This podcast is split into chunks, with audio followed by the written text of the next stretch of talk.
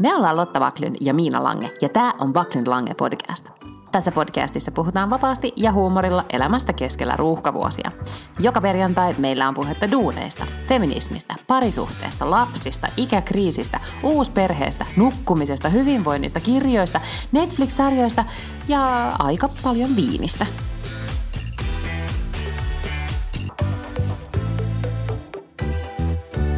Hei hei. Hei Lotta. En viittisi edes melkein sanoa sun nimeä, koska se on jo niin tuttu kaikille, mutta sanon silti. Mitä kuuluu? Kiitos oikein hyvää. Mä elän tätä mun uutta tällaista vapauselämää, missä ei käydä ö, säännöllisissä päivätöissä, vaan vähän sille yrittäjätyyppisesti haahuillaan päivät eri paikoissa. Esim. olen työskennellyt tällä viikolla ja viime viikolla muun muassa Ricardin kadun kirjastossa, erilaisissa kahviloissa, kolmena päivänä Oodissa kirjoittaen tai auttaen yhtä startuppia kirkastamaan heidän visioa ja tarinaa. Ja, ja sitten mä oon voinut tehdä sitä ikään kuin ihan missä tahansa. Niin tää on vähän tällaista niin kuin, ähm, vähän niin kuin niinku stereotyyppistä, mitä sä voit kuvitella, että tämmöiset jotkut niinku viesti... Nomadi, niin, semmoista niinku nomadi digital työ, nomad. Niinku mediatyöläisen Jep. elämää. Just sellaista Joo, mä oon nyt elänyt joo. viime ja tämän viikon. Eli siis paljon on siis kaikesta päätellen kahvia kulunut ja, ja no mitä muuta sä oot tehnyt kuin vain juonut kahvia ja sun läppärin ääressä istunut? No siinä kai ne nyt päällimmäisenä sitten tärkeimmät. Mm. Mä siis saanut asioita Niin. myös aikaiseksi. No mutta sulla on ollut myös aikaa somettaa. Sä oot somettanut mun mielestä enemmän kuin vähän aikaa. Ei, vaan mulla on ollut aikaa suunnitella mun somettamista järkevämmin. Mähän en ole siis määrällisesti Ahaa, somettanut okei. yhtään enemmän, se on vaan ollut niin kuin ajatellumpaa. Ja se on totta, no se on ehkä kiinnittänyt mun huomiota, koska se on ollut ajatellumpaa, Aa. niin niitä on ollut kiva lukea niitä sun postauksia. Esimerkiksi meillä oli nyt siis kaksi juhlapäivää meni multa vähän niin kuin ohi suun, ja sulta, sulta ei mennyt, koska oli siis kansa, oliko se nyt ihan kansainvälinen podcast-päivä? Joo, International Podcast Day. Niin, ja, ja, joka oli joskus viime viikolla. Vai tämän viikon maanantaina? Tai saattoi olla silloinkin, mutta sä kuitenkin teit siitä ihan valtaisan hyvän pitkän postauksen, missä jaoit paitsi promosit meitä, mm-hmm. mutta sitten jaoit tosi paljon kaikkia kivoja uusia podivinkkejä. Joo, itse asiassa varmaan ihan ne samat podcastit, mitä mä oon vinkannut varmaan viime vuoden International Podcast Dayna. Mutta ne nyt vaan vieläkin on siis mun suosikkeja. Hei, jos... Plus siellä oli semmoisia, mitä mä olin unohtanut. No niin. Esimerkiksi, että kannattaa niitä aina niin kuin nostaa sitä samaa kamaa. Aivan, ja tiistaina olikin Uudestaan ja sitten uudestaan. kansainvälinen kahvipäivä, jota juhlistin somepostauksella. Niin ja mulla on nämä kaksi merkkipäivää, jotka on kuitenkin niin kuin mun elämän yksi niin kuin tärkeimpiä asioita on just kahvi ja podit. Niin. niin meni vähän niin kuin sivusuun. Mm. Mutta kato, nyt mulla on, mä oon sen verran järjestelmällinen nytten mun uudessa elämässäni, että mullahan on esimerkiksi tällainen somekalenteri integroituna mun omaan kalenteriin, että mä näen aina, että mitkä niinku tavallaan merkkipäivät tai sellaiset on just silloin. Esimerkiksi huomenna, no tämä itse asiassa ollut sieltä kalenterista, mutta huomenna havaitsin jossain mm. muualla, on siis korvapuustipäivä. No se on, se on täällä Ruotsissa kuitenkin niin kuin, niin kuin, vähän niin kuin kansallispäivä, No joo. eli tosi tärkeä Onko päivä. se samana päivänä siis jolloin- siellä? Eli on, huomenna. niin se on tullut siis täältä On, on, joo. Ruotsista sinne Suomeen hmm, tietenkin, koska täällä se on niin merkittävä. Kanelbullens dag. Ja, tota, ja, ja siis, mä olen aina perinteisesti leiponut korvapuustoja tuona päivänä. Ja, ja nyt tässä kuumeisesti pohdin, että vaikka ketään ei ole syömässä muuta kuin mun nelivuotias lapsi, niin että pitäisikö mun silti leipoa niitä korvapuustoja huomenna. Mm-hmm. Mm. Mutta näkyy, näkyykö sieltä sun somekalenterista, että milloin on Chardonnay-päivä ja Rosé-päivä ja No, niin kuin näitä Every day is rose day.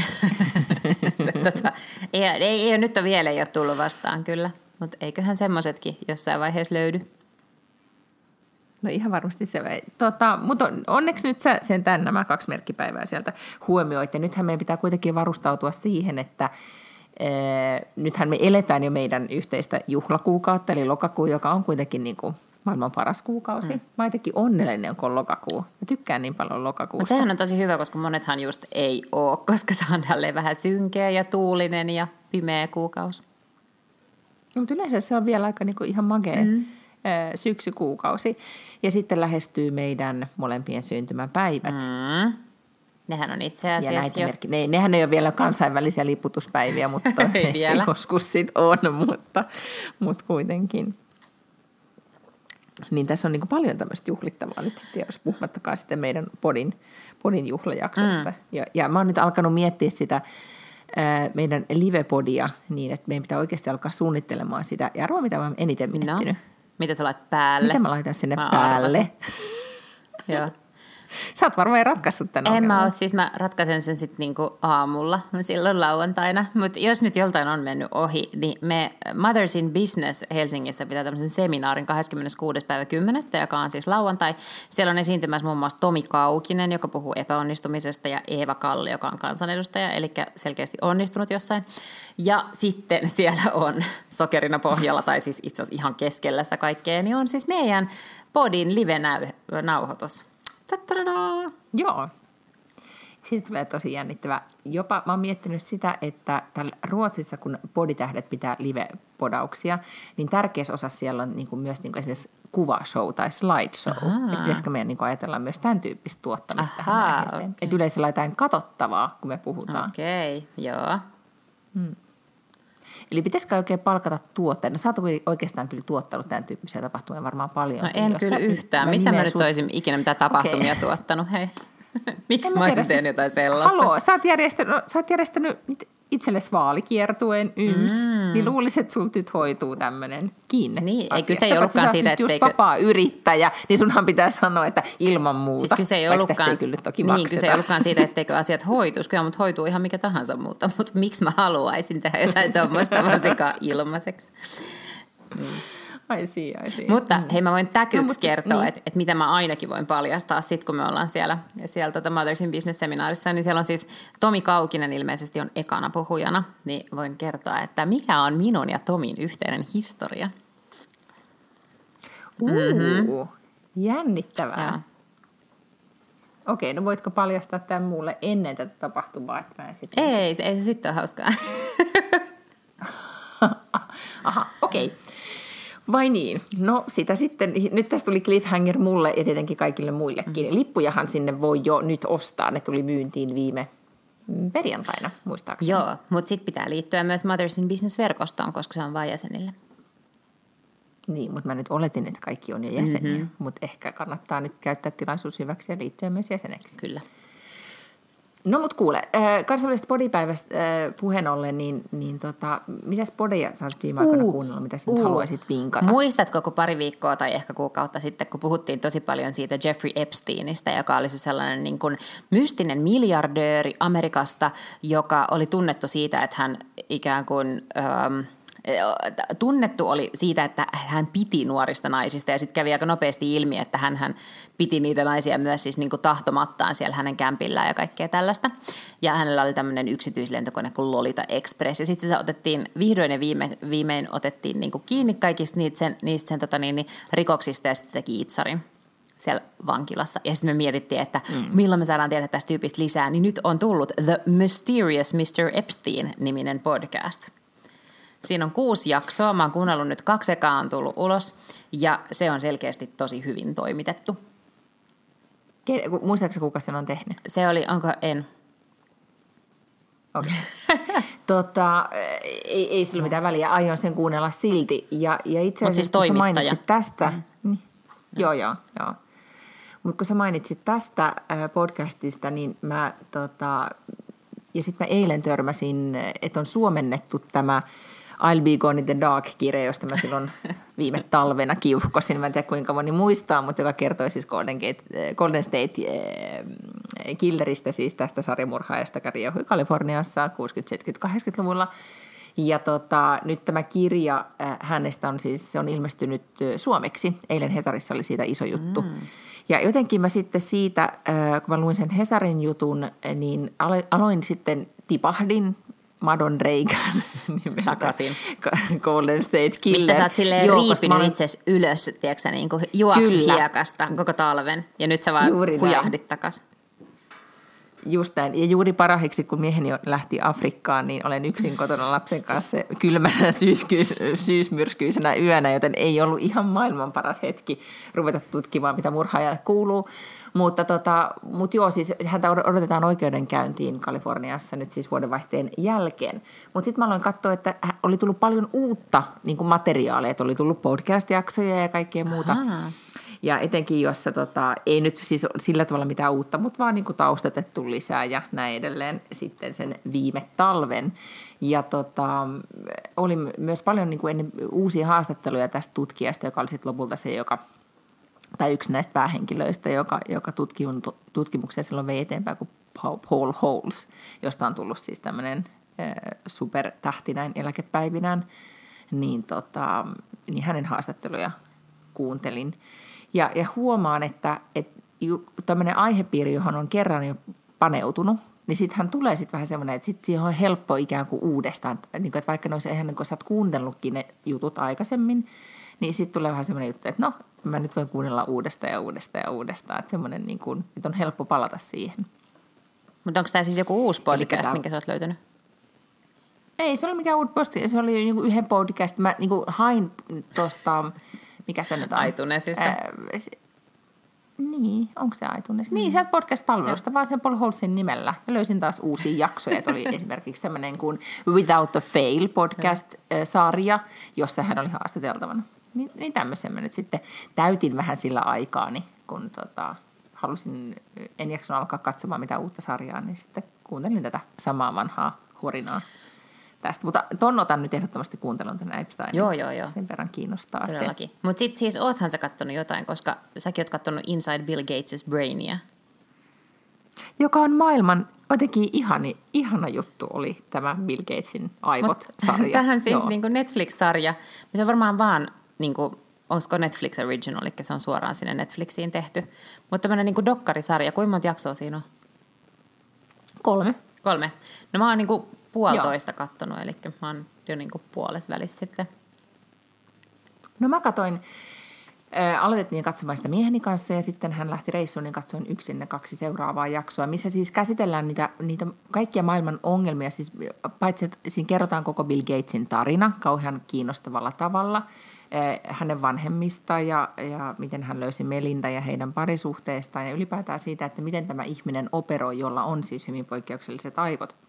Ja hän niin kuin, siinä myös sitten kerrotaan Microsoftin nousu ja, ja niin edelleen. Mutta koko se, niin, niin siinä sitten kerrotaan myös näistä hankkeista, mihin Bill Gates on, ei nyt voi sanoa vanhoilla päivillä, mutta ehkä tämän niin kuin yritysjohtajauransa jälkeen, niin Melinda ja Bill Gatesin säätiön kautta lähtenyt siis ne, paitsi että niillä on tämä polio pois, kokonaan pois maailmasta projekti, sitten niillä oli, ää, niillä on ydinvoimaprojekti, ja sitten niillä on, mikä se yksi projekti? Vessat. Niin olikin, joo.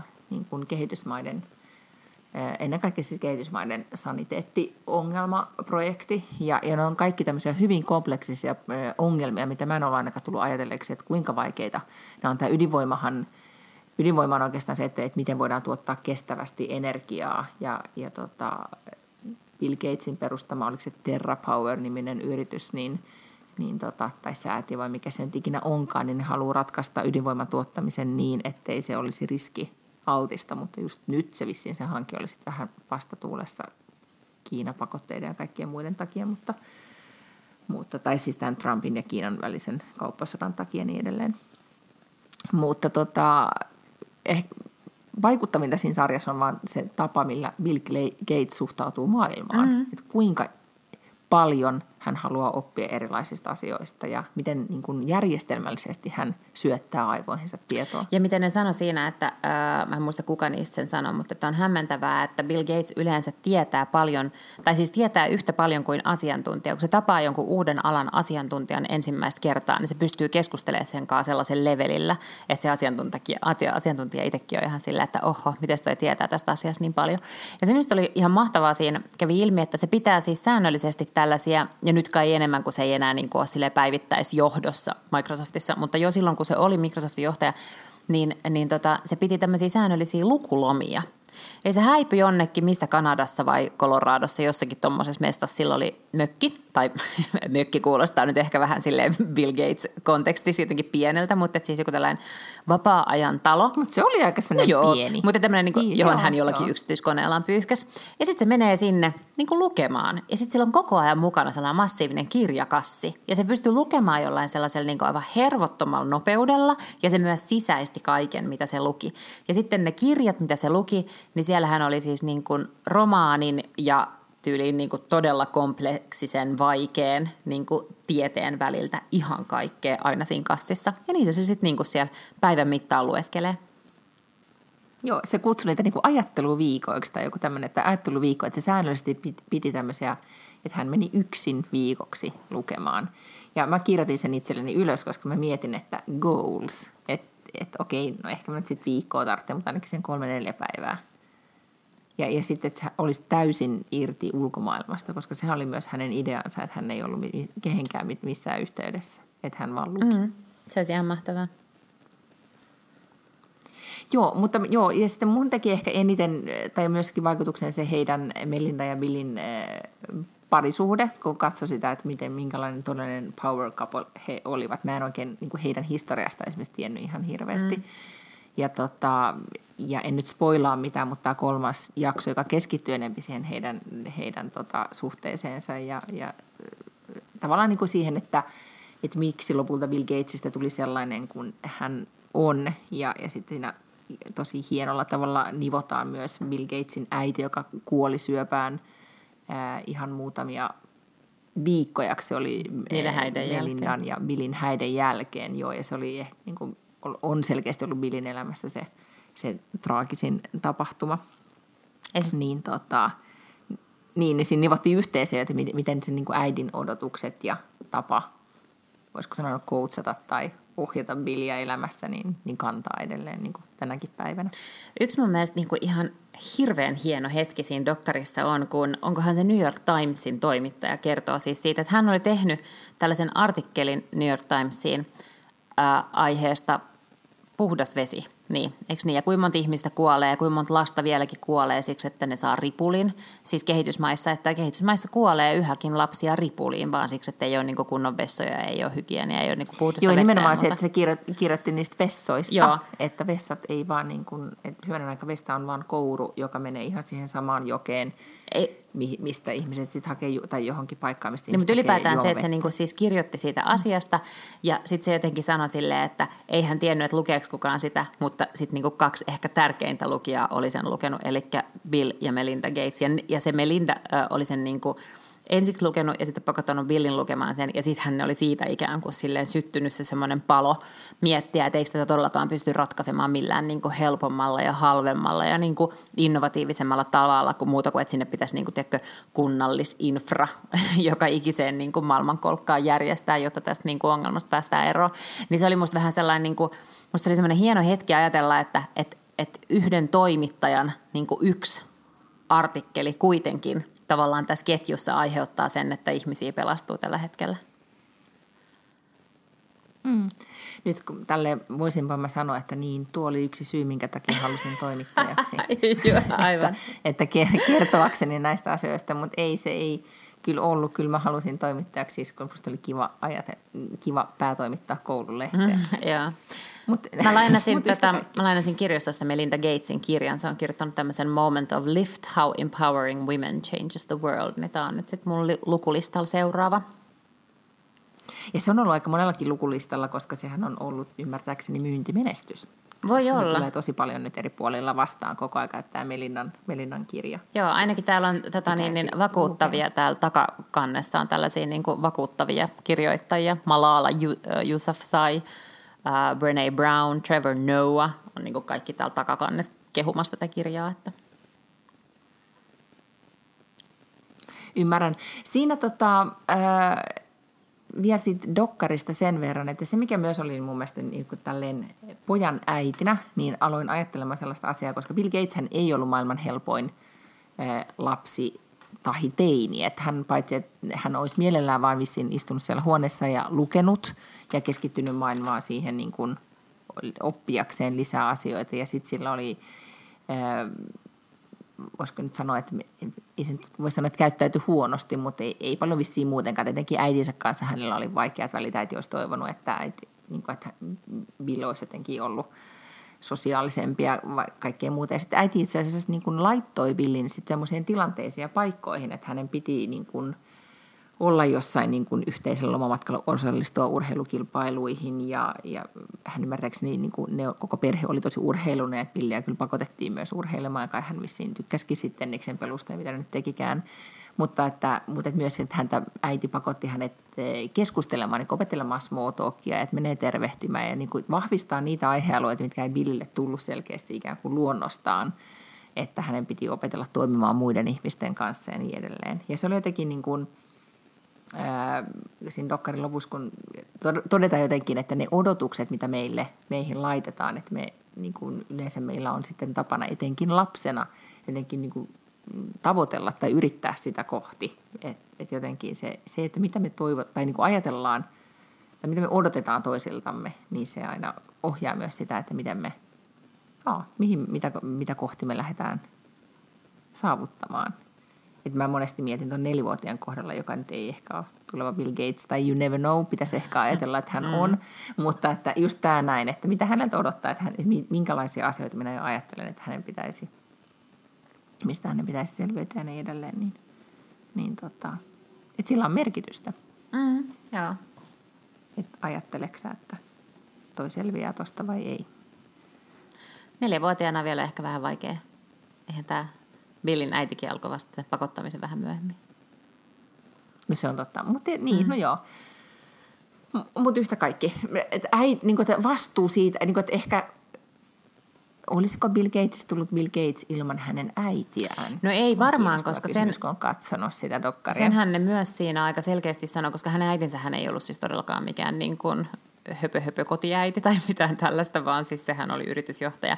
Ja se oli myös itse istunut siis eri yliopistojen hallituksissa ja tehnyt todella paljon tällaista niin community-työtä, siis tällaista niin yhteisöllistä erilaista, vähän niin kuin hyvän tekeväisyys, mutta sitä sellaista niin kuin yhteisöön osallistumista. Ja, tota, ja hän ikään kuin tavallaan opetti Billin siihen. Sen takiahan nyt tämä Bill and Melinda Gates Foundation ottaa niin kuin tämmöisiä massiivisia hankkeita. Sen takia ne haluaa niin kuin parantaa planeettaa ja maailmaa ja yhteiskuntaa. Ja, ja, ja niin kuin se analyysi siinä dokkarissa oli se, että se tulee sieltä niin kuin Billin äidiltä. Että hän opetti hyvin varhaisessa vaiheessa, että yritykset ovat yhteiskunnan jäseniä ja heillä on vastuu. Kyllä, ja siis teki suuren, Bill Gates teki vaikutuksen, Melina teki vaikutuksen, mutta Billin äiti teki kyllä ehdottomasti vaikutuksen, sitä sitä dokkaria katso. No sitä me, se me nyt siis suositellaan, Joo. tai sitä me suositellaan ehdottomasti, että se kannattaa katsoa. Kyllä. Ja sitten me suositellaan The Mysterious Mr. Epstein. Kyllä. Ja sitten me suositellaan, että, että kun kuuntelee podcasteja, niin nyt kun me ollaan puhuttu tästä siitä toisesta isosta miljonäärimiehestä tai miljardöörimiehestä, eli Steve Jobsista ja Applesta, niin sitten mä kyllä ihan, tai mä ihan nyt pokkana suosittelen AirPodseja, koska mä ostin nyt sitten vihdoin kunnon kuulokkeet, koska kissa oli syönyt kahdet halvat kuulokkeet, yeah. niin päätin, että tämä oli tässä, että ostan nyt kerrankin kunnon kuulokkeet joista tosin e- löysin kissan tänä aamuna leikkimästä toisella AirPodsillani ja huusin niin paljon, että en tiennyt, että minusta lähtee niin paljon epätoivoista ääntä, koska, koska pelkäsin, että se teki räkiä no siihen niin. niin, että se menee rikki. Mutta tota, ei se nyt siis vielä mennyt rikki. Mutta AirPodsit siis johdoton elämä. Kyllä on kuule niin kuin, ja sitten vaan sit näitä, kun tälleen vähän niin kuin painaa tästä AirPodsista sille tim tim, niin sitten se lopettaa niin kuin – esimerkiksi tuon podcastin kuuntelun, mm-hmm. että ei tarvitse koskettaa kännykkään. Aa. Niin ymmärräksään, miten niin kuin mun elämästä on tullut yhtäkkiä niin kuin vapaata. Mutta eihän niilläkään kuulokkeilla, mitkä tulee iPhonein mukana, tarvitse koskettaa sitä kännykkää, kun siinähän on se nappi tämän mikrofonin alla tai lähellä. Mm, no kuulostaako me sitä, että mä olisin käyttänyt sitä Et selkeästikään. niin, en, en. Mutta okei, En. joo. No hei, mm? sitten voinko, mä, jos sä saat härskisti suositella, niin mäkin saan sitten härskisti suositella. Mutta hei, käykää, Joo. käykää reittaamassa tämä podcasti, siis tämä Backlund Lange podcasti, koska mm, se on niinku tavallaan oikeastaan ainoa tapa päästä uusien kuuntelijoiden eteen. On siis se, että tämä jotenkin nousee jollain iTunesin listalla, tai sitten sen tietenkin toinen vaihtoehto on, että sitä suosittelee ihan niin kuin suullaan ja äänellään ystäville esimerkiksi tai jossain somessa. Mutta käykää antaa tälle niitä tähtiä sieltä, niin se aina edesauttaa sitä, että muut ihmiset voi löytää tämän podcastin. Joo, mä, annatko sä paljon tähtiä aina, kun sä kuuntelet? Ää, joskus Onko se tämmöinen palautteen antaja? Ää, joskus silloin tällöin, varsinkin jos jonkun suosikkipodcastin juontaja esimerkiksi muistuttaa mua siitä, niin sit mä saatan käydä tekemässä sen. Muuten mun ei kauhean mm-hmm. hyvin tuu sitä tehtyä, mutta nyt esimerkiksi kävin kyllä jo laittamassa sille Mr. Epstein podcastille viisi tähteä, koska se oli musta niin kuin, vaikka siitä onkin tullut vasta kaksi jaksoa, mutta se on niin kiinnostava aihe ja musta se vaikutti kauhean hyvin toimitetulta, niin mä annoin sille nyt jo. Ja kaikki mun omat suosikit mä oon käynyt reittaamassa. Mm-hmm. Ja eilen alkoi, eilen siis keskiviikkona alkoi uusi podcast täällä Ruotsissa, joka on toimittajien Jenni Hammarin ja äh, Malin Eklundin, jotka molemmat asuvat Los Angelesissa, niin uusi podcasti, jonka nimi oli Keeping Up, joku tällainen. Mutta yhtäkkiä Jenni Hammarilla on ollut aikaisemmin podcasti, jota jo neljä vuotta he pitivät podcastia hänen ystävänsä kanssa sieltä Losista ja lopettivat, olikohan se nyt viime keväänä tai kesän korvalla. Ja se, siitä oli kauhea puute mun elämässä, että yhtäkkiä, että mulla ei ollut tätä ää, Jennin podcastia ja nyt hän aloitti siis uuden, niin mä en edes kuunnellut yhtään jaksoa, niin, tai edes sitä ensimmäistä jaksoa, mä kävin heti reittaamassa, että viisi tähteä, että on kiitos, että taas mun niinku, tuota, suosikki tuli takaisin. Koska huomaa, että siis se mm, osinhan, pod, ellei nyt just ajattele näitä tämmöisiä, niin kuin, tämmöisiä dokumentaarisia podcasteja, niin tämmöiset podcastit, monet mitä mä kuuntelen, niin on myös, liittyy siihen niin kuin viikkorutiiniin, mm. että sitten tietää, että tuota podcastia kuuntelee silloin, kun menee tuona päivänä lenkille ja tuota päivänä, kun, kun leipoo sit korvapuusteen huomenna tai mikä se sitten ikinä onkaan. Se on totta. Itse asiassa perjantaisin on enemmänkin sellainen runsauden pula. Silloin tulee tosi monet hyvät podcastit. Kaikki mun kolme ehkä niin kuin ykkössuosikkipodcastia, joka on Hesari uutisraportti, sitten toi Politbyro ja sitten Slate's Political Gabfest. Ne tulee kaikki perjantaina. Ja sitten semmoinen poliitti, poliitikko ja poliittis, mikä tämä on? Politiikka ja uutis frossaat Niin. vaan ja kuuntele Kyllä, näitä joo. Joo. Ää, uutisraportissa on yksi uusi, siinä on ollut siis, ää, mä en muista kuka kohan Mimmi siinä on ollut aikaisemmin, joka sitten lähti vissiin joku ulkomaan toimittajaksi, olisikohan ollut Anne-Sofi Berner tai joku, niin nyt siihen on tullut sitten kesän jälkeen uutena vahvistuksena, siellä on siis Marko Junkkari, joka on politiikan toimittaja, joka on aivan ihana, siis siellä on Tuomas, Tuomas Peltomäki, joka on ihan helvetin ärsyttävä, mutta se nyt vetää sitä kuitenkin sille ihan hyvin, ja sitten nyt uutena siellä on semmoinen kuin Tuija Siltamäkiköhän sen nimi on, ja olisikohan se kulttuuritoimittaja. Se on aivan helvetin hauska se muija. Siis mä niinku naurahtelen ääneen, se on jotenkin todella sellainen kuivakka, mutta äärimmäisen viihdyttävä tyyppi. Nyt mä ajattelin, mulla on semmoinen girl crush nyt tähän Tuija Siltamäkeen myös. Aha, eli sä seuraat kaikkea, mitä hän tekee. No en mä tiedä, ei, mutta mä kuuntelen sitä podcastia ja olen ilahtunut siitä, että hän on siinä. No mä sä oot just stalkannut hänet sosiaalisesta mediasta. Ja, siis sitähän se girl crush tarkoittaa, että yhtäkkiä haluaa tietää kaiken tuosta ihmisestä, joka on noin Eikä tarkoita kuule, aina. jännittävä ja fiksu. Okei. Okay. Siis mä aloin seuraa sitä No Twitterissä. katsotaan, miten kuule meille käy. No oot sä nyt ajatellut sitä tosi seikkaa, että, että ensi viikolla on Nordic Business Forum, Ah. ja me ei olla siellä paikalla haastattelemassa Brené Brownia. Tämä on tosi Tai kipeä ja vaikea asia. Mm. Tai Sarah Blakeleya. Ja tämä on siis kipeä ja vaikea asia, siis suorastaan niin kuin avoin haava. Mm. Mutta tota, mutta mä ajattelin, että tästä aiheesta meidän on nyt hyvä puhua kuitenkin, koska myös niin kuin, me ollaan myös podcast, jossa puhutaan kipeistä aiheista. niin niin mitä, mitä, mitä ajatuksia tämä sussa herättää? Tota, Että sä et ole siellä onks, Brené Brownin, tota, tai me ei olla haastattelemassa Brené Brownia. Ehkä tämä oli se, mistä me, meidän suurin toive oli sillä vuosi sitten, että nämä tapahtui. Ja No en, en mä tiedä, mitä René, mulla on niin. siltä mitään kysyttävää. Mä haluaisin vaan olla silleen, oh my god, I love you, ja sitten antaa sille mun kirja, että se laittaa siihen omistuskirjoitukseen. Tota, Mutta sä olisit voinut ostaa ne VIP-liput. Paljon ne maksoi? Kaksi vai kolme dollaa? Niin. Että pääsee sinne senkaan niin kuin and greetiin. niin, oh, joo, ehkä oliko sillä joku semmoinen. Mm. Eli kuinka paljon sä oikeasti halusit tätä Niin, asiaa? en tarpeeksi selkeästikään. Mutta mehän voidaan selvittää, missä hotellissa ne asuu, ja sitten mennään jotenkin sinne hotellin baariin. Tämä onkin hyvä Mhm. idea. Tätä mun ei tullut ollenkaan mieleen. Mutta siis Sara ja Brené esiintyvät torstaina. Okei. Ja mä olen suunnitellut mun elämäni niin, että mä oon keskiviikkona paikalla Helsingissä, joten mä todellakin myös missaan. Mä luulen, että ne oli tiistaina ja keskiviikkona se Nordic Business Forum. Oletko varma, että ne voi olla Mun torstaina? keskiviikko ja torstaina. Selvä. No, Mutta striimiä voi, voi aina, aina kuunnella, joten tota, ehkä... Ei sekään ollut sitten- ilmainen, kuule se striimi. No ei ollut. Striimikin on mutta 200 euroa.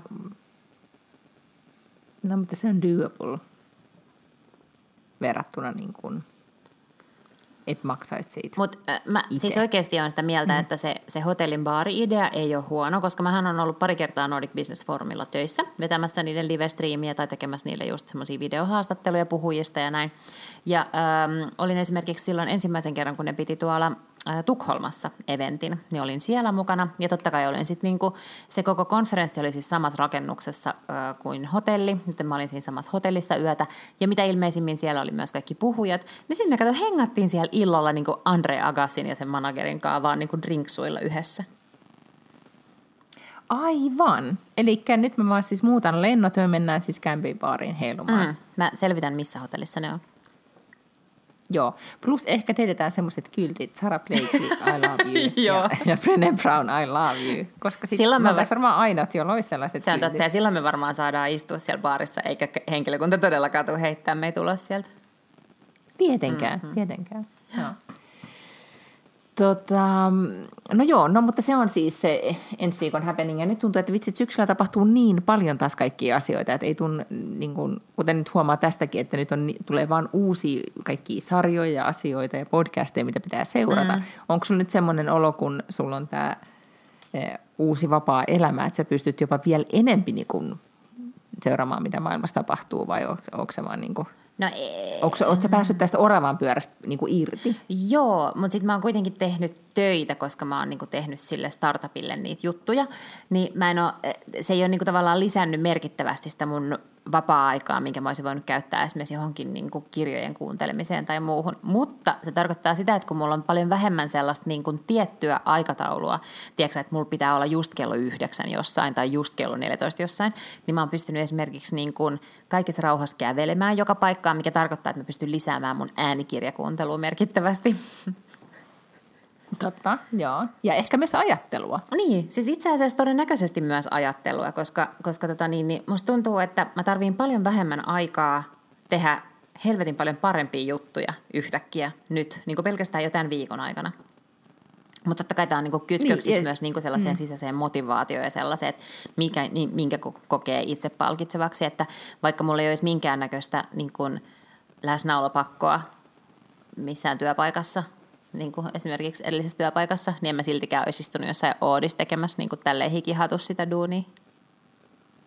Niin, sisäinen motivaatio joo, mutta myös onhan se fiilis, tai ainakin mulla oli nyt tänä vuonna kesäloman jälkeen se tunne, kun mä tulin töihin, että mulla oli oikeasti paljon ideoita ja annettavaa ja, ja jotenkin niin kuin, että ja oli kiva tehdä töitä. Ja nyt huomaa, kun muutama viikko on mennyt ja on pöydällä tosi paljon asioita, niin, niin tota, ehkä vaan se kiireen tunne, tunne tekee sen, että, että menee puolet siitä ilosta mm. Niin kuin pois, vaikka se olisikin tosi kiinnostavia juttuja. Ja sitten se, mikä niinku helpottaa keskittymään, ja siis tätähän kaikki tehokkuusoppaat myös sanoo, että priorisoi aina ne suuret asiat, ikään kuin ne tärkeät asiat, ja tee sälä vasta myöhemmin. Tiedätkö kaikki tämmöiset niinku Eurocard-tilitykset ja sähköposteihin vastailut ja muut tämmöiset. Mutta kun nämä olennaisesti jää pois niin kuin merkittävissä määrin, kun hyppää oravan pyörästä ja rupeaa tekemään niin kuin jollekin yhdelle asiakkaalle jotain yhtä asiaa pelkästään, niin tota, niin musta tuntuu, että mä siis niin kun saan tosi paljon parempaa ja, ja enemmän tehtyä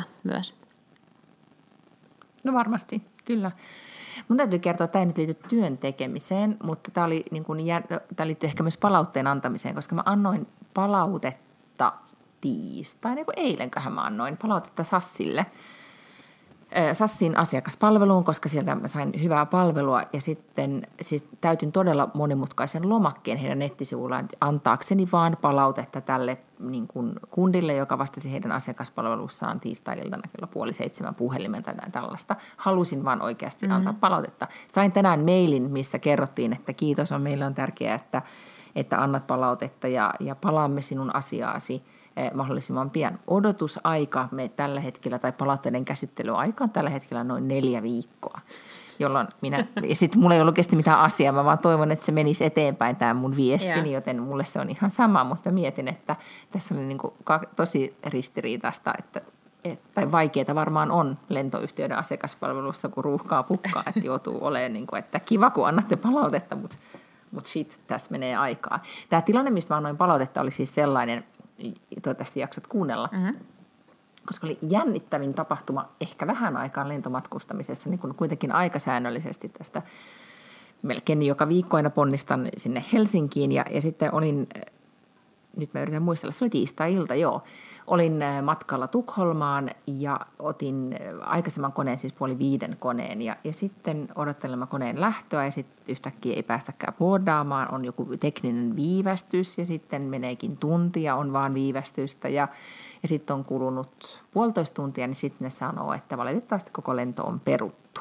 Oho. Ja siinä vaiheessa, että ihmiset joutuu paniikkiin, että oh shit, ja minä etenkin, koska mieheni oli seuraavana aamuna hyvin aikaisin lähdössä sinne mm-hmm. Afrikan kiertueelleen, että minun olisi parempi olla kotona kuitenkin kohtalaisen niin kuin ennen kello aamu kuutta.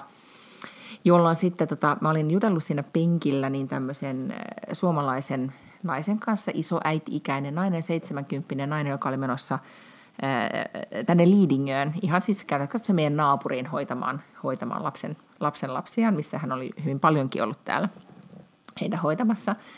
Ja sitten hän oli silleen, että voi hitsi, että, että miten hän nyt tästä pääsee. Ja sitten mä nappasin hänen lentolippunsa ja, ja tota, jätin hänelle mun laukkuni ja sanoin, että odottele se tässä, mä juoksen sinne Norwegianin niin kuin, lippupalveluun mm.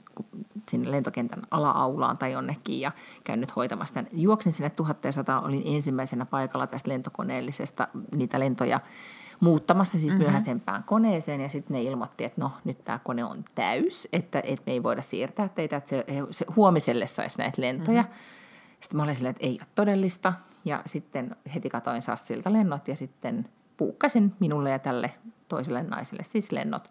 Maksoin 200 EG-kappale, mutta ajattelin, että parempi, että me päästään pois täältä kuin että jäädään tänne nyt kykkimään.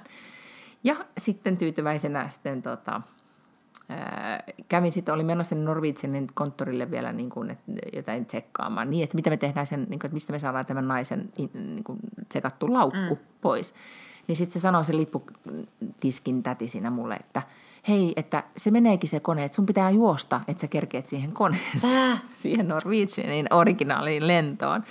Mä olin ihan silleen, että ei ole todellista, että ette viittynyt, että joo, me soitetaan keitille, että kyllä sä kerkeet, jos sä nyt juokset sinne. No, ei mitään, mä juoksen tuhatta ja sataa keitille, missä se nainen odottaa turvamiehen kanssa, koska sehän oli ollut mun laukun niin aivan, kanssa. Ja, ja siitä oli tullut episodi, koska ei saa olla kenenkään toisen laukun kanssa tietenkään kentällä. Ja sitten mä tuun paikalle ja, ja me päästään siihen koneeseen.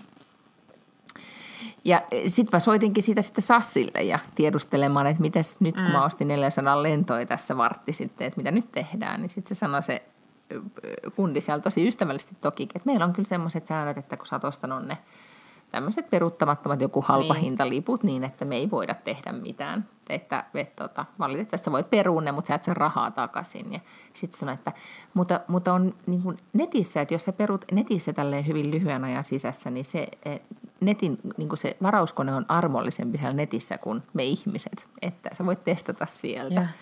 Että meillä on semmoinen poliisi, että me ei saada muuttaa näitä sitten että kokeile konetta. Ja sitten sit mä menin nettiin ja puukkasin tai niin peruin ne lennot ja sain saman tien rahat takaisin.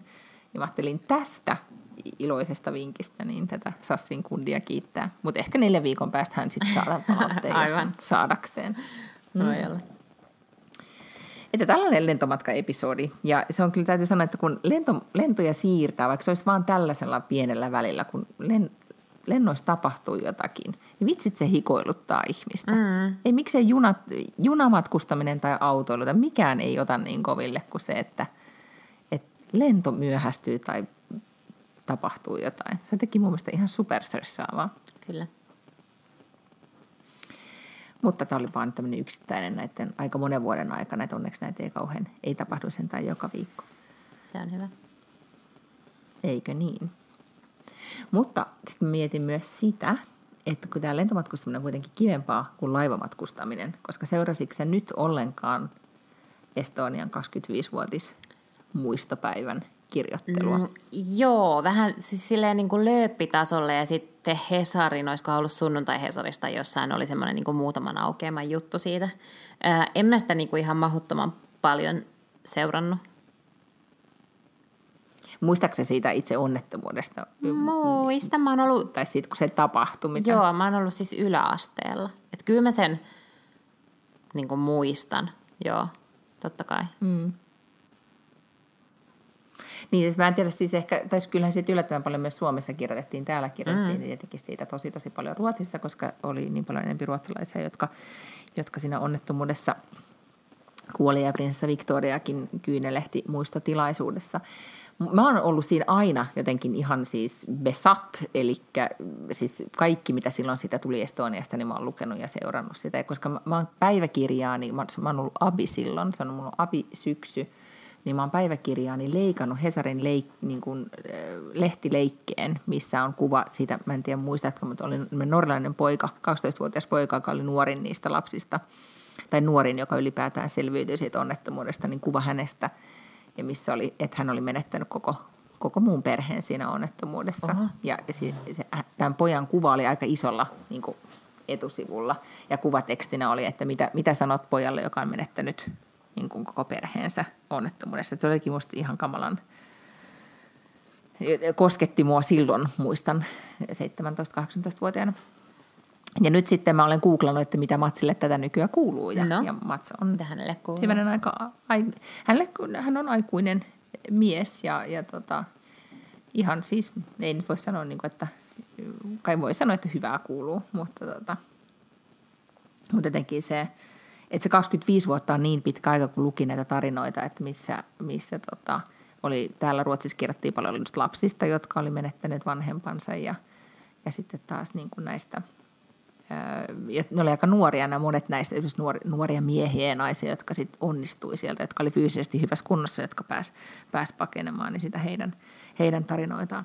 Mutta sitten mä en tiedä, mikä muhun meni, koska ei olisi pitänyt tehdä tätä, koska mä tiesin jo, mä olin niin kuin päättänyt, että mä en halua nähdä sitä, mutta sitten kun siitä nyt myöskin puhuttiin etenkin näiden niin kuin, että miltä siellä laivassa tuntui, kun, kun tota, se upposi. Että siitä on niin kuin, siitä on hirveän vähän myöskin niin kuin fiktiivisesti kerrottu tai mm, jotenkin niin kuin sitä tunnelmasta. Mutta Joonas Kardellin sarja, joka on päivä, jolloin kaikki kukat kukkivat, tai joku tämmöinen, se on ruotsiksi Dagana ja Plummarna Plummar, tyyppi joku tämmöinen, josta kohuttiin tänä niin kuin 2019 vuoden alussa tosi paljon täällä Ruotsissa, etenkin just sen takia, että se, nyt mä spoilaan sitä sarjaa vähän, että se löytyy Yle Areenasta, jos joku haluaa mennä katsomaan ja sulkakoot korvansa nyt, mutta siinä siis seurataan kolmen ruotsalaisen perheen elämää 70-luvulta niin kuin tavallaan tähän päivään tai ihmiskohtaloita. Ja, ja Kardellehan on kirjoittanut myös tämän Älä, mikä se on? Mm, älä, pyyhi, älä pyyhi kyyneleitä. Mikä se nyt sitten ikinä niin. olikaan. Niin joka tapauksessa tästä sarjasta sanotaan, että tämä on jopa parempi kuin, kuin se, eli ihan niin kuin huippu, huippulaatua. Mä aloin katsomaan sitä sarjaa silloin vuoden alussa, mutta en koskaan katsonut sitä silloin loppuun. Ja nytkään en mä sitten katsonut niin kuin niitä kaikki jaksoi, koska mä vaan menin ja katoin sen kohtauksen, mistä nyt Estonia aikana tai muisto aikana puhuttiin, oli se, että siinä kuvataan, kuinka äiti ja poika jäävät hyttiin ja, ja miltä siellä hytissä tapahtuu, kun laiva kallistuu. Ihan ja, ja, se koht, ja se on aivan niin, kuin, niin järkyttävän kamala kohtaus, että niin kuin, siis mä näin siis painajaisia sen mm-hmm. jälkeen, koska se oli niin kuin, on va, to, niin kuin, vaikea kuvitella, että, että oli mahtavasti sen takia tehty, että se oli niin tietenkin uskottava, mutta se ahdistuminen tai mm. mi, mitä paljon se ahdistui, kun sitä katsoi, niin se oli ihan, niin kuin, ihan järkyttävää. Mutta tota, niin jostain syystä nyt sitten tämänkin menin katsomaan ja, ja ei ehkä olisi pitänyt, mutta suosittelen ehdottomasti sitä sarjaa, koska se on aivan sairaan hyvä. Tämän kohtauksen sitten voi kelata, jos se ahdistaa liikaa. Se ei kestä niin kuin minuuttitolkulla, okay. mutta kuitenkin. Mm. No hyvä. Eli mulla on taas ollut vähän tämmöinen niin Niin on. onnettomuus ja tyyppinenkin tämä mun. kyllä. Vähän tälleen Mut Bill Gates sy- oli valopilkku. Okei, hyvä. Joo. Se Bill Gates oli selkeä valopilkku tässä tällä viikolla. Hei, ootko huomannut, että on tullut tämmöinen kirja kuin Putinin trollit?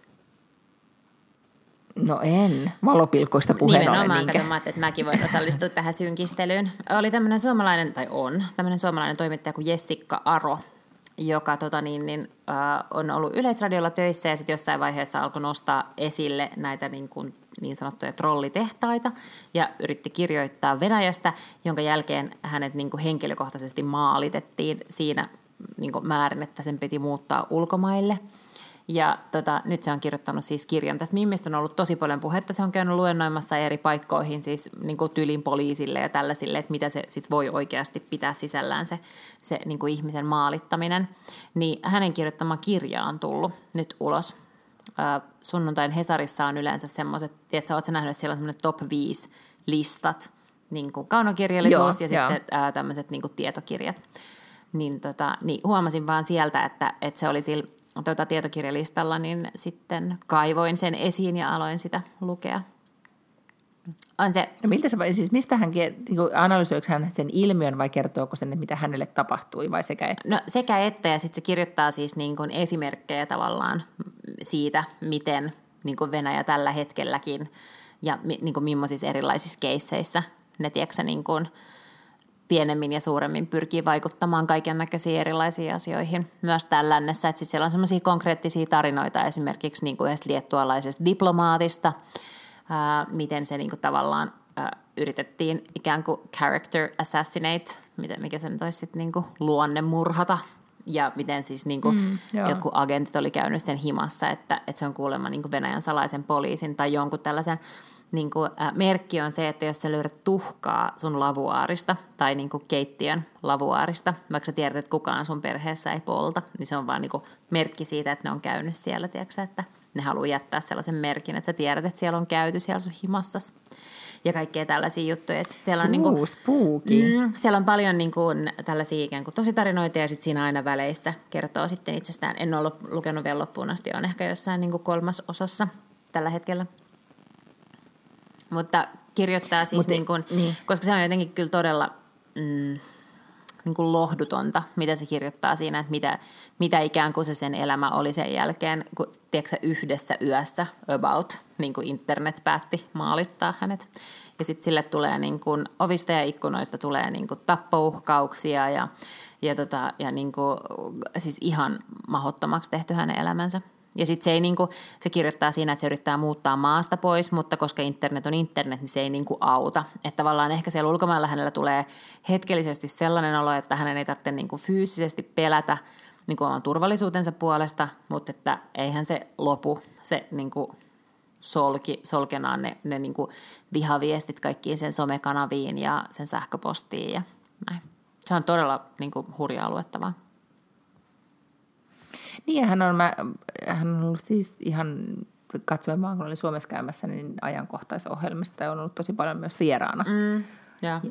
Ja, ja tota, aihe on puhuttanut, mutta mä luulen myös, että ei, ei tavallaan niin kuin, että ihmiset ei, tai, tai siitä on tosi tärkeää puhua, koska ei me oikein niin kuin hahmoteta, että miten monipuolisesta tai, tai tota, laajasta ilmiöstä siinä on Kyllä, kysymys. kyllä, ja erityisesti siksi siitä on mun mielestä niin hyvä puhua, että, että on ihan helvetin rohkea tämä muija, koska se idea just tuossa maalittamisessahan on se, että, että se vaan niin pelotellaan, tiedätkö, silleen, että se ei enää kirjoita siitä aiheesta. Ja tästähän tosi monet semmoiset toimittajat puhuu kans, jotka niin kirjoittaa maahanmuuttoon liittyvistä asioista, että nehän saa kans ihan niin poskettoman paljon vihapostia, ja tutkijat, jotka on jossain vaiheessa erehtynyt jollakin lailla kommentoimaan, siis niin omasta perspektiivistään sieltä oman tieteenalan tai oman tutkimuksen kautta esimerkiksi maahanmuuttoa, niin aina kun niille soittaa, kun toimittaja pyytää kommentteja, niin sitten on silleen, että ei niin kuin maksa vaivaa, että en halua osallistua keskusteluun, koska se niin kuin paskamyrsky, mikä siitä on syntyy sen jälkeen, niin kuin omissa somekanavissa ja sähköpostissa ja muussa, niin se ei vaan niin kuin enää ole sen arvosta.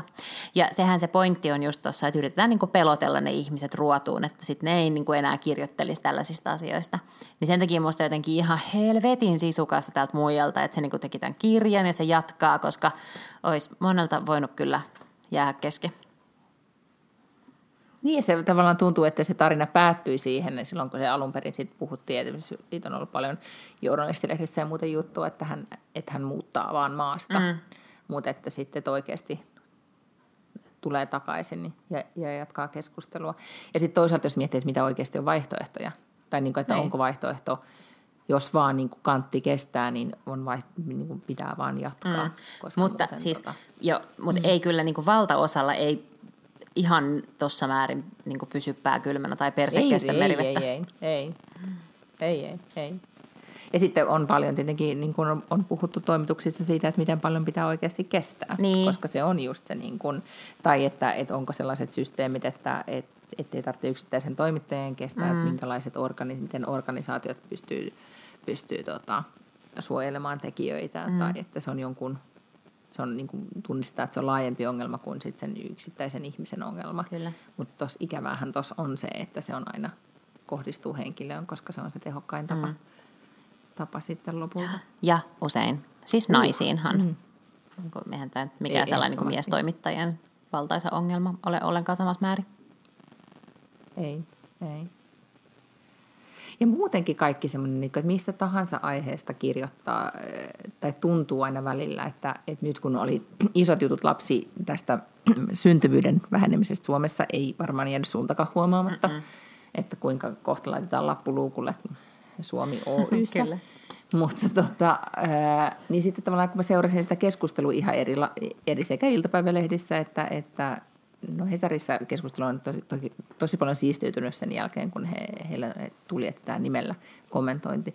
Mutta yhtä kaikkea, että, sit, niin kuin, että valitaan tosi nopeasti puolet sen puolesta, että kenen vika tämä oikeasti on ja, ja niin kuin, että lapsia ei synny. Se on tosi ja, rakentava ja, lähtökohta että, mun mielestä aina miettiä, että kenen niin? syytä siis tämä on. Aivan niin kuin, joo, että se on, onko se hallitus vai onko se nämä hemmotellut nuoret ja onko se sitten nuoret miehet vai onko se nuoret naiset ja sitten kyllä se melkein kaatuu, että nuoret naiset, mm. kyllä se mm. sitten loppujen lopuksi sieltä se vika kaivetaan Jep. vai mikä se sitten ikinä onkaan. Kyllä. Mutta tota, mutta tänään oli Hesarissa kiinnostava kirjoitus siitä, että ylipäätään eh, oli siis ollut tämmöinen 40 tarinaa lapsettomuudesta kirjan kirjoittaneen toimittajanaisen artikkeli siitä, että, että joo, että, että et ei se ole talous tai ei se ole pätkäsuhteet eikä se ole niin kuin rakkaudettomuus mm. tai se, että, että ihmiset ei sytoudu, vaan että, että, että hänen tulkintansa mukaan tai havaintojen mukaan on myös tosi paljon sitä, että, että nuoret, siis niin ehkä milleniaalisukupolvi, niin ne oikeasti miettii, että haluavatko he tulla vanhemmiksi tai Jaa. tehdä lapsia tähän tähän maailmaan. Ja se on paljon isompi ja niin kuin filosofisempi ongelma tai kysymys kuin se, että kuinka monta euroa tulee lapsilisää lisää. Niin ja siis mä luulen myös, että tässä ikään kuin ollaan nyt, äh, nyt ollaan pääsemässä sellaiseen niin kuin, tavallaan luonnolliseen äh, tasapainoon siitä, että miten ihmiset haluaa hankkia tai niin sanotusti hankkia, siis haluavat lapsia, koska ennen vanhaan sun on ollut vähän niin kuin pakko. On ollut tosi vaikea valita – sellaista elämää, missä sä niin kuin elät lapsettomana.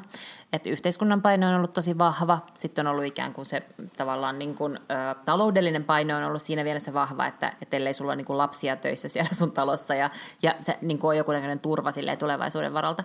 Mutta nyt ihminen voi aidosti siis tehdä, hankkia, saada lapsia niin kuin halutessaan eikä siihen liity enää mitään sellaista niin yhteiskunnallista pakkoa, niin mä luulen, että ihmiset on olemassa paljon ihmisiä menneisyydessäkin, jotka olisi valinnut hankkia paljon vähemmän lapsia tai ei lapsia ollenkaan, mutta se ei ollut silloin ollenkaan samanlainen vaihtoehto kuin nyt. Hmm.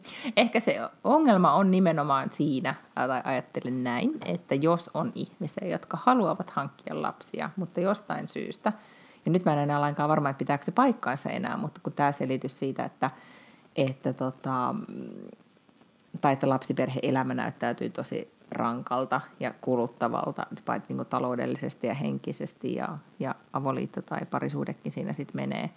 Että tavallaan et, et varotaan sitä, ettei halua, haluta sitoutua sen tyyppisen elämään, niin sitten vaan, että ongelma on silloin myös, niin kuin me ollaan sunkin puhuttu, ikään kuin perhe-elämän mm. imanko niin. tai äitielämän imanko. Mutta tota, ja sitten oli jossain kirjoituksessa siitä, että oliko se joku yleisosastokirjoitus vai mikä, että, että se, että kuinka paljon niin kuin että ehkä pitäisi Suomessa kiinnittää enempi huomiota siihen, että kuinka paljon lapsista iloitaan tai niin kuin ilotaan tälleen, niin kuin, että kuinka lapsimyönteisiä ollaan siinä kulttuurissa. Ja sen mä nyt kyllä ehkä sille vähän allekirjoitan, että, että semmoinen niin kuin, vaikka semmoinen, en mä nyt tarkoita, että pitää tälleen niin kuin, nyt ollaan aikaisemminkin tästä puhuttu, että ei tarvitse palvoa sillä tavalla lapsuutta ja lapsia kuin, kuin täällä Astrid Lindgrenin maassa, mutta, tota, mutta ehkä sitä voisi monipuolistaa vähän sitä kuvaa, että mm. miltä se lapsi tai vanhempien elämä näyttäytyy, kun se ei näyttäydy aina koko aika vaan semmoiselta, niin kuin ihan koko, koko aika ollaan niin kuin mokaamassa jotakin. Jos ei nyt iltalukemista ja ruutuaikaa, niin sitten vähintään jotain muuta juttua. Niin, että se ei olisi ihan niin mm. Mutta en mä kyllä mitenkään koe, että mun vastuulla on jotenkin niinku houkutella ihmisiä hankkimaan lapsia. Siis se, että se on ollut mun elämäni ei, paras ei, niinku päätös. Ei. Ja mun elämänlaatu on, on niinku massiivisesti kasvanut siitä ja noussut siitä, että mulla on ollut, tai että mulla on lapsia. Se on niinku ihan parasta mun elämässä. Mutta että, että jos joku ei niinku hiffaa sitä, niin en mä nyt ajattele, että, että sen jotenkin ehdoin tahdoin nyt on niinku jotenkin yhteiskunnan takia pakko täällä tota, ruveta lisääntymään. Tai että mä en niin koe, että mun tehtävä on mennä sille kertomaan, miten fantastista on olla äiti. Koska jos niitä, niin kuin, jos niin, niitä oikeasti niin. vähän niin kuin silleen, mietityttää se asia, niin ehkä on parempi, että ne ei hankin lapsia. Millaisia vanhempia ne sellaiset on, sit, jotka voi jotenkin koko välissä olla silleen, että ei vittu, ei olisi pitänyt hankkia.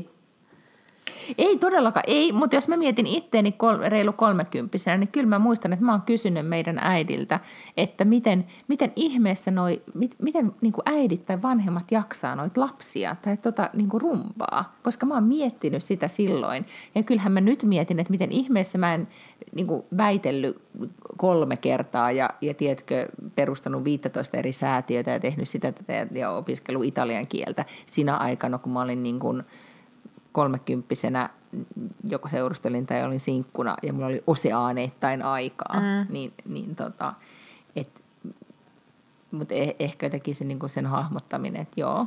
Mutta en mä usko, että ne lapset... Lapsillista niin, kyllä niin En mä usko, että ne lapsettomat siihen sitä aikaansa käyttää. Sehän olisi tosi ihanaa. No niin, mutta mä just mietin. Ei, mutta mä just mietin, että mihin mä käytin sitä aikaa. Mm. Mutta, mutta niin kuin, niin no,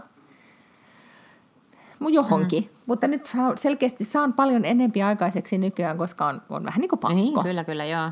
Sitä niin kuin aika ihmeellisesti vaan toiselle kädellä, niin kuin, tota, tai nyt kun on AirPodsit, mm. niin kuule toisella kädellä keittää puuroja, toisen, toisella kädellä pukee lapsen ja sitten vielä hoitaa muutamat työmeilit siinä välissä ja suihkauttaa lapsen tarhaan. Mm. Ja ei tunnu missään. Ei. Mutta mä en kyllä oikeasti usko myöskään, että se johtuu siitä, että, että jos me niin jotenkin just lisättäisiin, niin kuin, että sä saat tonnin per lapsi jotain lapsen tekorahaa, niin mutta kyllä se siellä, miksi se oli Virossa, tämä oli niin. Niin kuin lisännyt, no, kun ihmiset tekee kolmansia lapsia. Aa, niin sillä lailla. sai Ahaa, siitä ihan hirveästi. Niin. Okay. niin. En tiedä. Mutta sitten sen pitäisi niinku olla, mun mielestä sen pitäisi olla sellainen merkittävä summa, että siinä alkaa olla järkeä tiedätkö, tonni menee vuodessa vaippoihin. Tiedätkö, että niin, mutta sitten entä, entäs jos olisi niin kuin täällä, niin, kuin, niin, mutta jos ajattelee, että, että Ruotsissa, en tiedä miten on Suomessa, mutta Ruotsissa niin kuin lapset ei maksa, alle 18-vuotiaat ei maksa mistään terveydenhuollosta. Ehkä se on Suomessa. Mä luulen, että Suomessa on. Tai siis se riippuu tietysti tota varmaankin kunnasta, että miten siellä on järjestetty. Mutta kunnassa... Ja kaikki lääkkeetkin, mm. eikä, eikä lääkkeestäkään makseta. Kaikki on ilmasta. Ja auttaa, niin kuin, se auttaa paljon. Lapsilisä on niin kuin ok, mutta tarhamaksut on kolmasosa siitä, mitä Helsingissä. Se, se kyllä auttaa.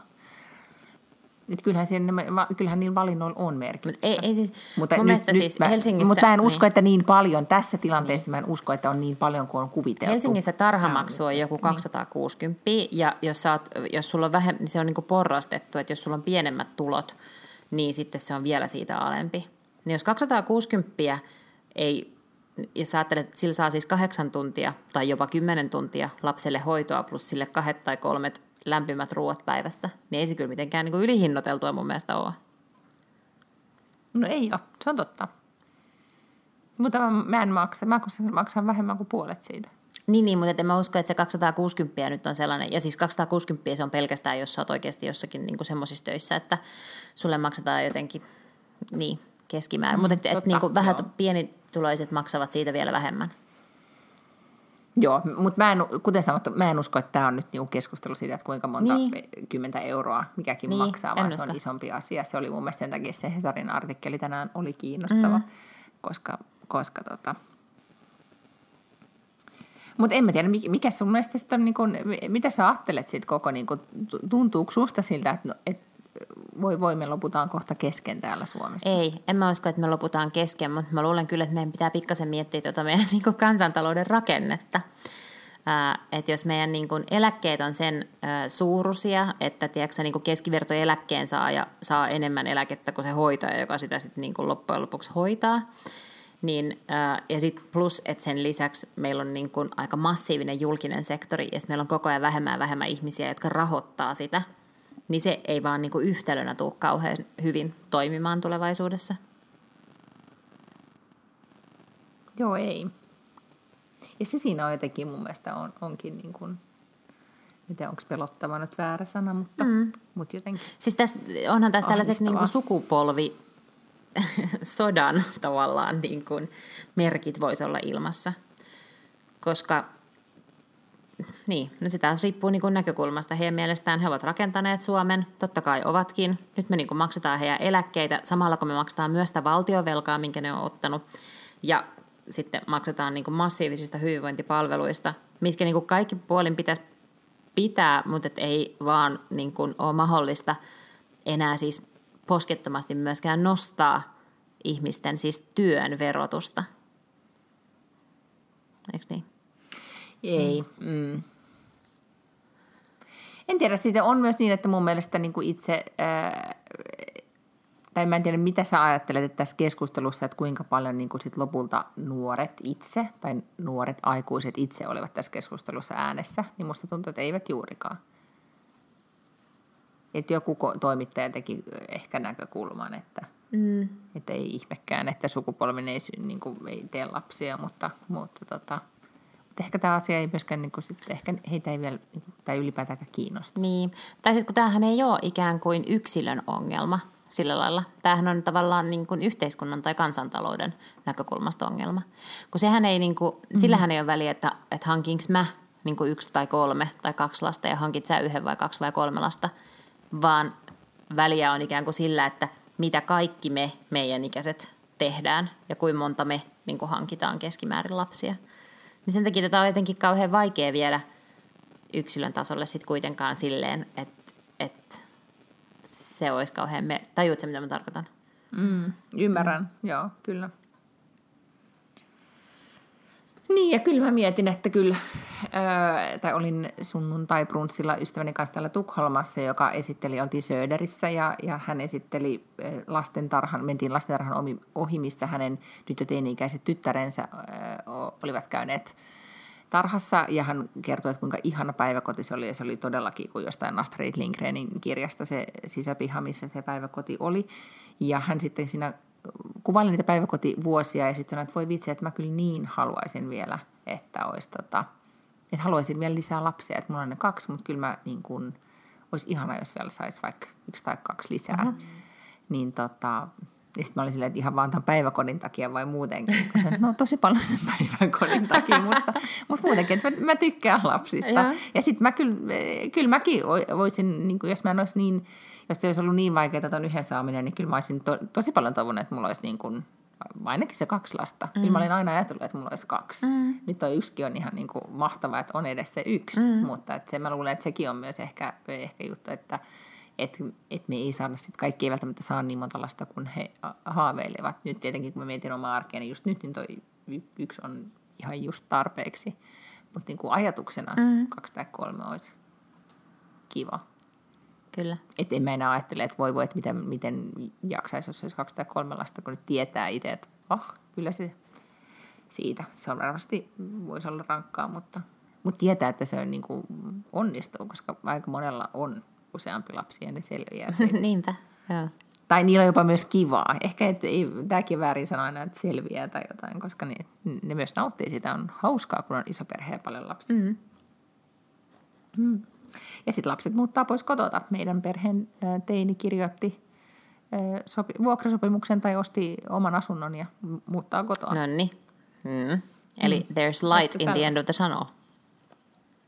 No kyllä. Kyllä mä nyt sanoisin, että se tulee tosi, se tunneli on sitten tosi tosi lyhyt, kun sitten kuuntelee, että, että perhechatissamme, missä, missä vanhemmat eivät, jotka eivät millään nyt voi uskoa, että lapsi oikeasti muuttaa sitten pois kotoa, niin, niin tota, kuinka, kuinka se yhtäkkiä tulee pyytämättä ja yllättäen se päivä. Mm. Mm. Että sitä, sitäkin voi sitten ajatella Näin on. myös tällaisina aamuina, kun lapsi on kieltäytynyt kurahousuista. Hyvä. No mutta Näin, me ollaan puhuttu ihan iäisyys Niin nyt. Meidän pitää varmaan lopettaa, koska mun on pakko hakea se lapsi tarhasta, kun mä lupasin hakea sen ajoista. Kyllä. Ja nyt täällä kello näyttää täällä jo varttiin vailla neljää. Ää, ensi viikollahan siis tapahtuu sillä lailla, että kun se podi tulee ulos perjantaina, niin sulla on syntymäpäivät heti seuraavana päivänä ja sitten mulla on kaksi päivää sen jälkeen. Eli 12 päivää on Miinalla ja 14 päivää on mulla. Ää, eli voidaan Laittakaa kalenteriin. Laittakaa ylös kalenteriin. Ja sitten sen lisäksi voidaan jo nyt kertoa, että me aiotaan siis ensi viikon jaksossa tehdä keskiään kriisitesti, jonka Miin- Miina on löytänyt jostain. Joo. Ja sitten muitakin varmaan ehkä jotain juhlahommia. Vaikkei nyt ehkä ollakaan sit samassa tilassa, vaan saa nyt nähdä, Mutta onko se ei. nyt niin kuitenkin, että kun sä saat juoda viiniä seurassa, niin tota, kun me tehdään tällainen niin syntymäpäivän juhlalähetys, niin mehän voidaan juoda viiniä, koska mä oon tavallaan sun seurassa. Sitä paitsi, mullahan on se, että saa viinijuoda seurassa sinne syntymäpäivään, niin kuin tavallaan se deadline on sinne, että synttäreihin saakka. Niin sitten mä luulen, että kun tämä on mennyt niin huonosti tämä koko viinihommeli, niin mä lopetan koko jutun nimimerkillä join kaksi lasia eilen yksin. Oh no. niin, tota, niin, tai Bill Gatesin seurassa, okay. huom, mm. Bill Gatesin seurassa. Joten tota, et mä, mä lopetan tämän koko säätämisen. Ihan, ihan tyhmä homma. Mutta joo, keksitään, keksitään, että miten me, miten me voidaan juoda sekä champagnea että tehdä keskien testi, Hyvä. mi- mihin kaikki sit voi osallistua. Et mä en ole sitä ainoa keski-ikäinen. Niin, niin just. Hmm. Paljon sä nyt täytät hei silloin lauantaina? sun- Puhutaan siitä sitten vasta ensi viikolla. Sitä ennen voi ihmiset alkaa esittää arvauksia. Mulla on jotenkin, mulla on niin kova keski kriisi, että tä, tästä Ymmärrän, nyt okei, niinku- selvä. No. Ei puhuta siitä. Mutta siihen ensi, joo, ensi viikkoon sitten käykää arvioimassa meitä. Antakaa meille tähtiä. Jee. Ensi viikkoon Ja sitten. seuratkaa Paklund Lange podcastia Instassa. Jees, pus Heippa! pus!